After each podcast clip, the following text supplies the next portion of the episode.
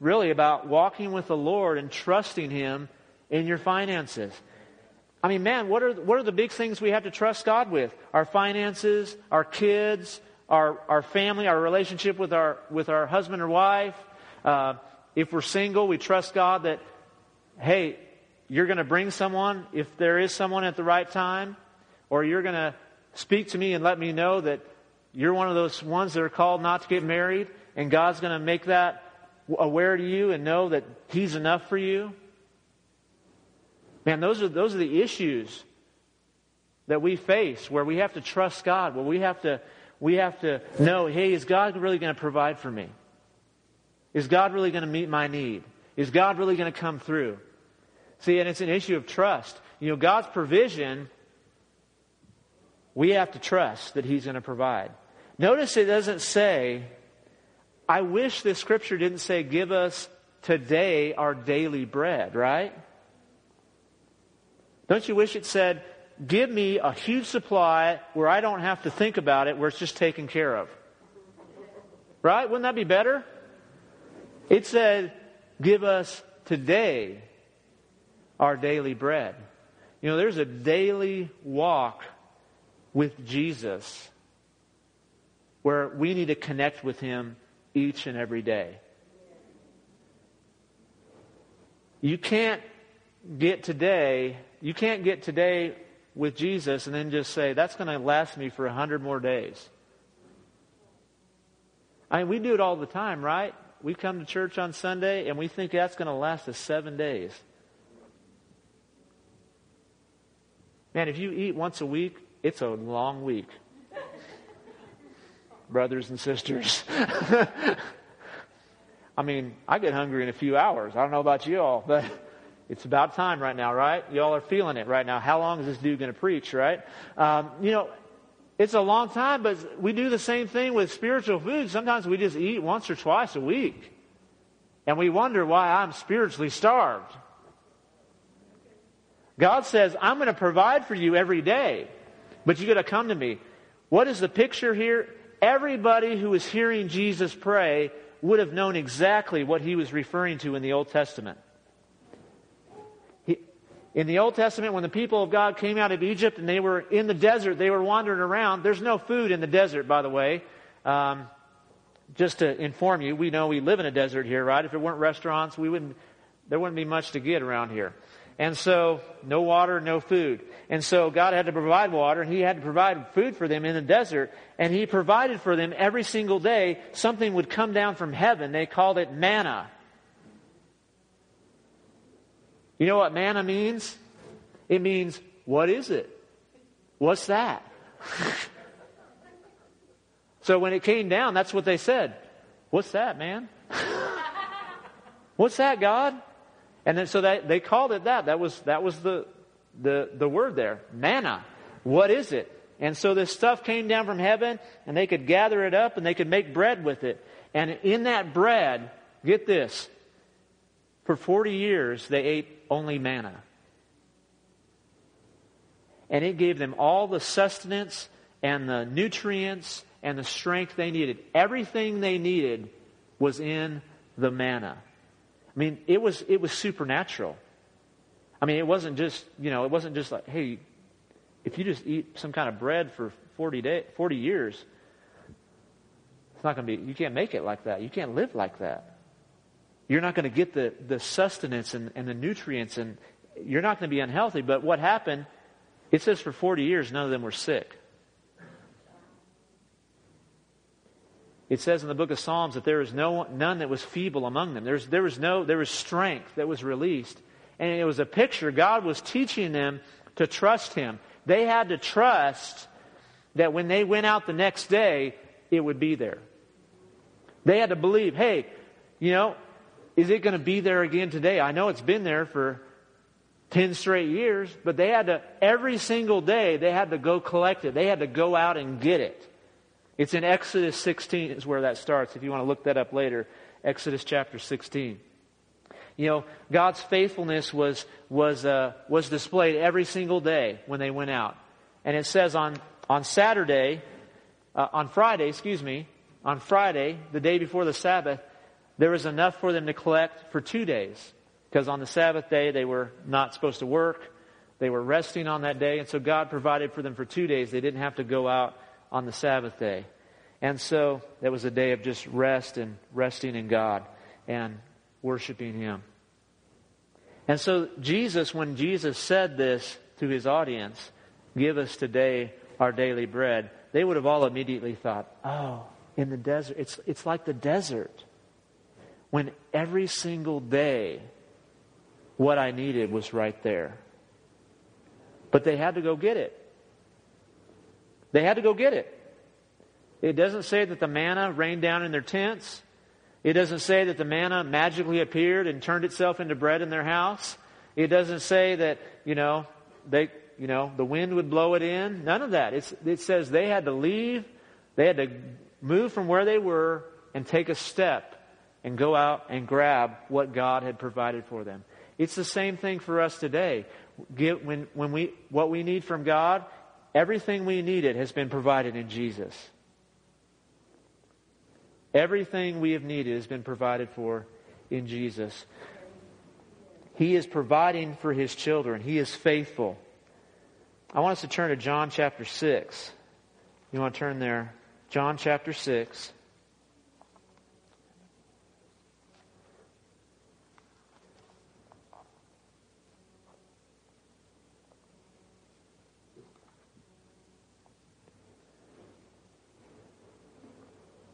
And verse twenty-nine, John chapter six and verse twenty-nine.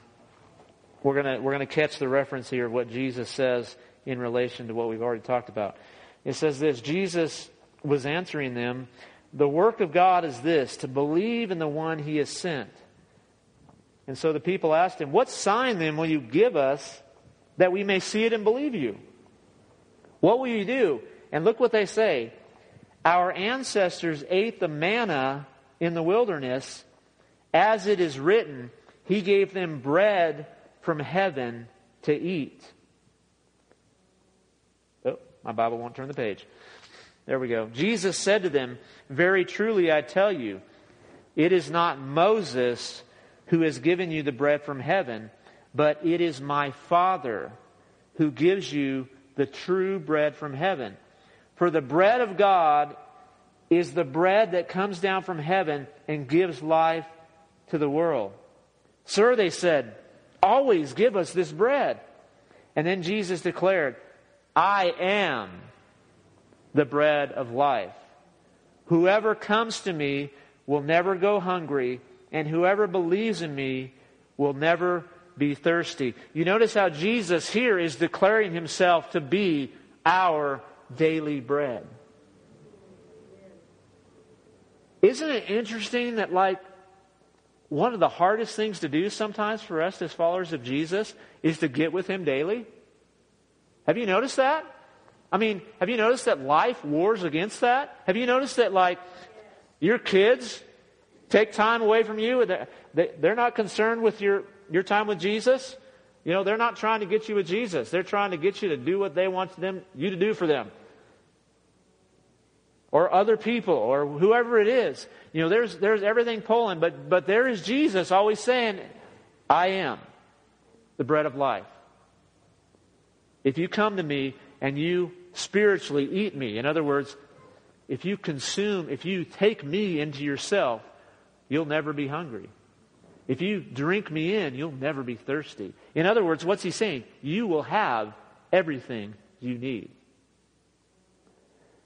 See, the kingdom of God is not just about provision and trust, but it's also about contentment. Is Jesus enough? Is Jesus enough?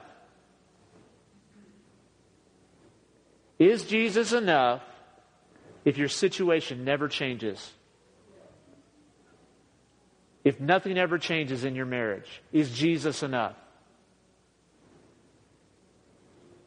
If your prayers aren't answered, is Jesus enough? Woo! I'm preaching to myself right now. Just as Greg was mentioning earlier, when we look at what we don't have, we don't realize what we already have. We've already been given a relationship with God. Man, that should be like, that's incredible.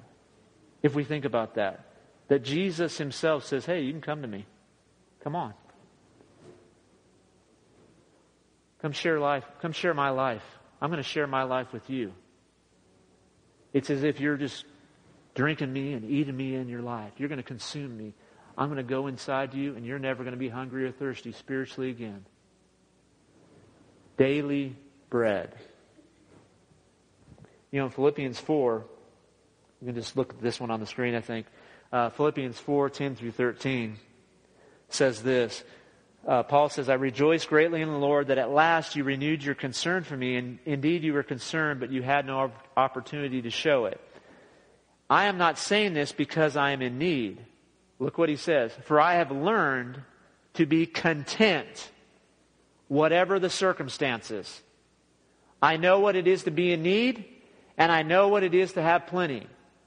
I have learned the secret of being content in any In every situation, whether well-fed or hungry, whether living in plenty or in want. I can do all this through him who gives me strength. I can do all things through Christ who strengthens me. In the different version.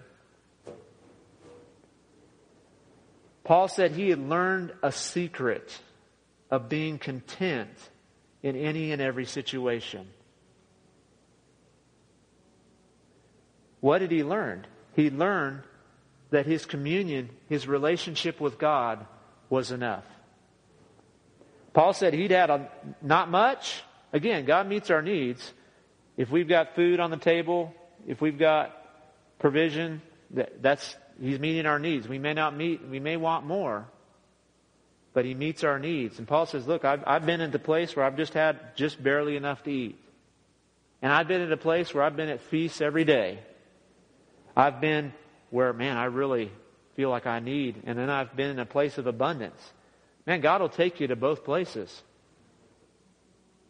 He'll take you to both places. But there's a secret to being content in our relationship with God, that as we connect with Jesus, we know, oh, wait a second. You are enough. Man, when you're when you're living discontent, man, that just that just eats you up, because every day is a bad day. Every day is a bad day. There's always something. Man, I wish this person would change, or I miss this situation would change. I wish this would would something would, would happen with this. If only, if only, if only, if only, and the if onlys will eat you alive. And Jesus is saying, "I am. I am the bread of life. Come eat. Come drink. Come find what you truly need." See, in the United States, we like to live with Jesus plus. We do. Don't we like to live with Jesus plus? It's Jesus plus this is what makes me content or happy or whatever.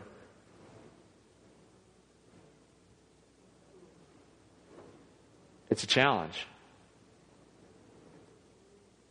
You know, I don't know where your point of temptation is. It may be with money. It may be with possessions. It may be with relationships. It may be with job situation. Whatever it is, there's always something that, look, let's be honest. There's always something that could get better. We're not in heaven. This is, this is a fallen world. There is always going to be something wrong in our world. It's being redeemed, but Jesus says it's not until Jesus comes back. It's going to be there's going to be brokenness around, and so I can either fix my eyes on what I don't have, or fix my eyes on what He has given me and look forward to that day when it's all right. Because there is a day when I don't need the secret anymore. You know, in heaven, everybody's content, everybody's thrilled, everybody's joyful, everybody's at peace. Uh, no one wants anything. Because they have they have it all. No one wants to change their, their situation. No one cares who's next to them.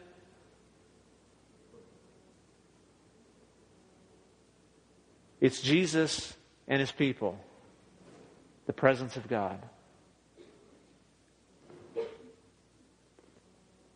So I want us to kind of respond today. We're going to respond with, with communion. It's our communion Sunday. Um,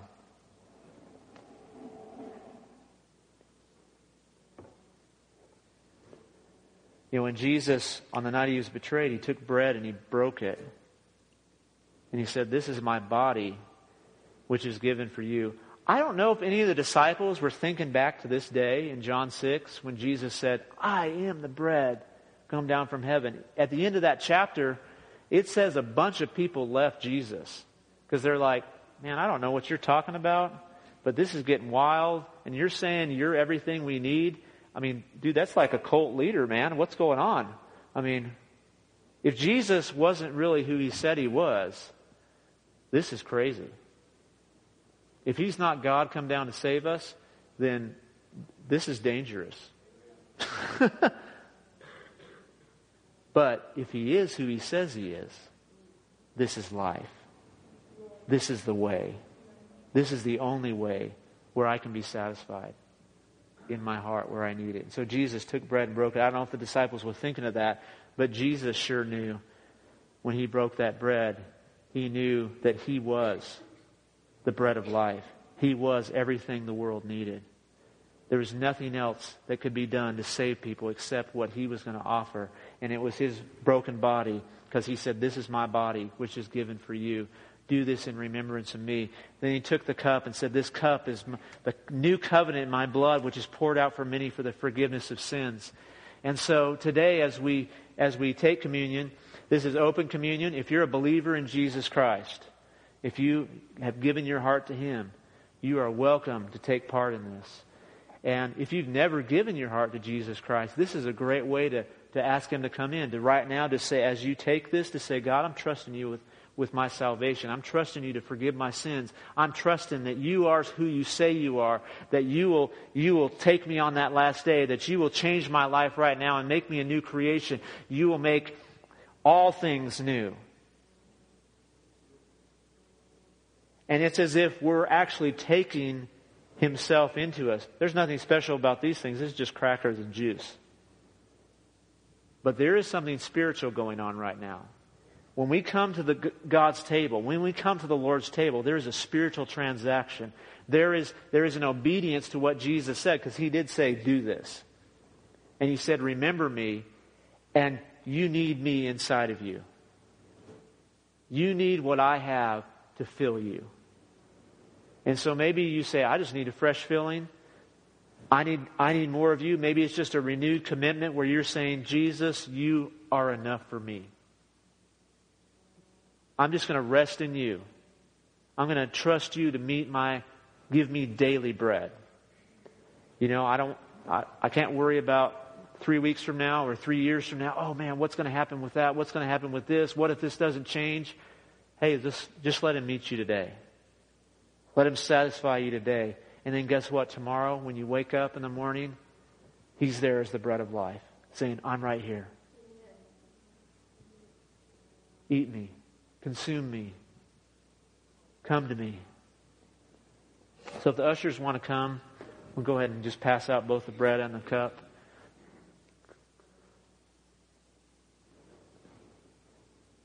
Just want to hold it. Take Take it and, and hold it for just a second. We're just going to close together, kind of just just receiving it all together at once. Take the cracker right now. It's representing the bread, the body of Jesus. I just want us to say this right now. You just want to say this to the Lord. "Jesus, you're enough for me. Lord, we just thank you. You've provided everything we need in what you've done. Your sacrifice, your life, your sacrifice, your death, your resurrection is enough for me. And I choose to receive all that you have into, into me right now. That we receive whatever we need. Lord, all we have needed, your hand has provided. And we thank you for your broken body, Jesus." Amen.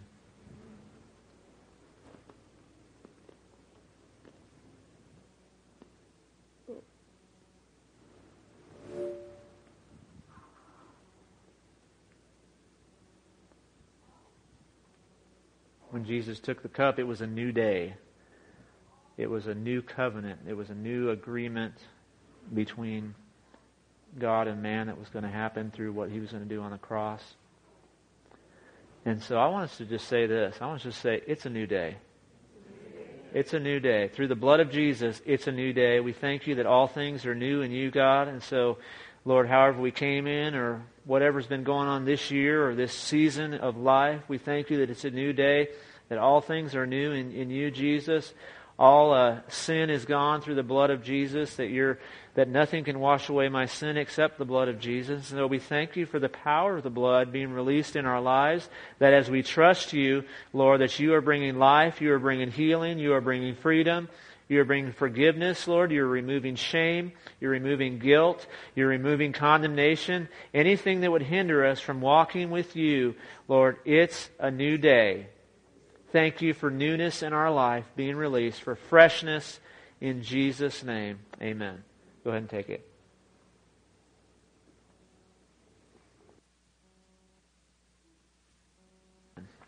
Amen.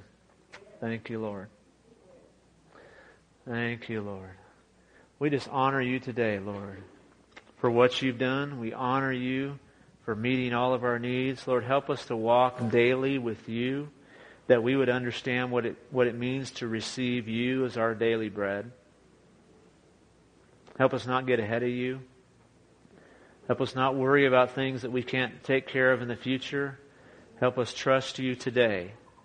Lord, as we trust you day in and day out, Lord, we will find ourselves walking years from now and go, wow, I'm exactly where I need to be because I've been walking with Jesus each and every day. We thank you for that, and we honor your name today, Lord, in Jesus' name. Amen. Amen. Be blessed as you go. If you still need a prayer, please come grab one of us and find us, and have a wonderful week.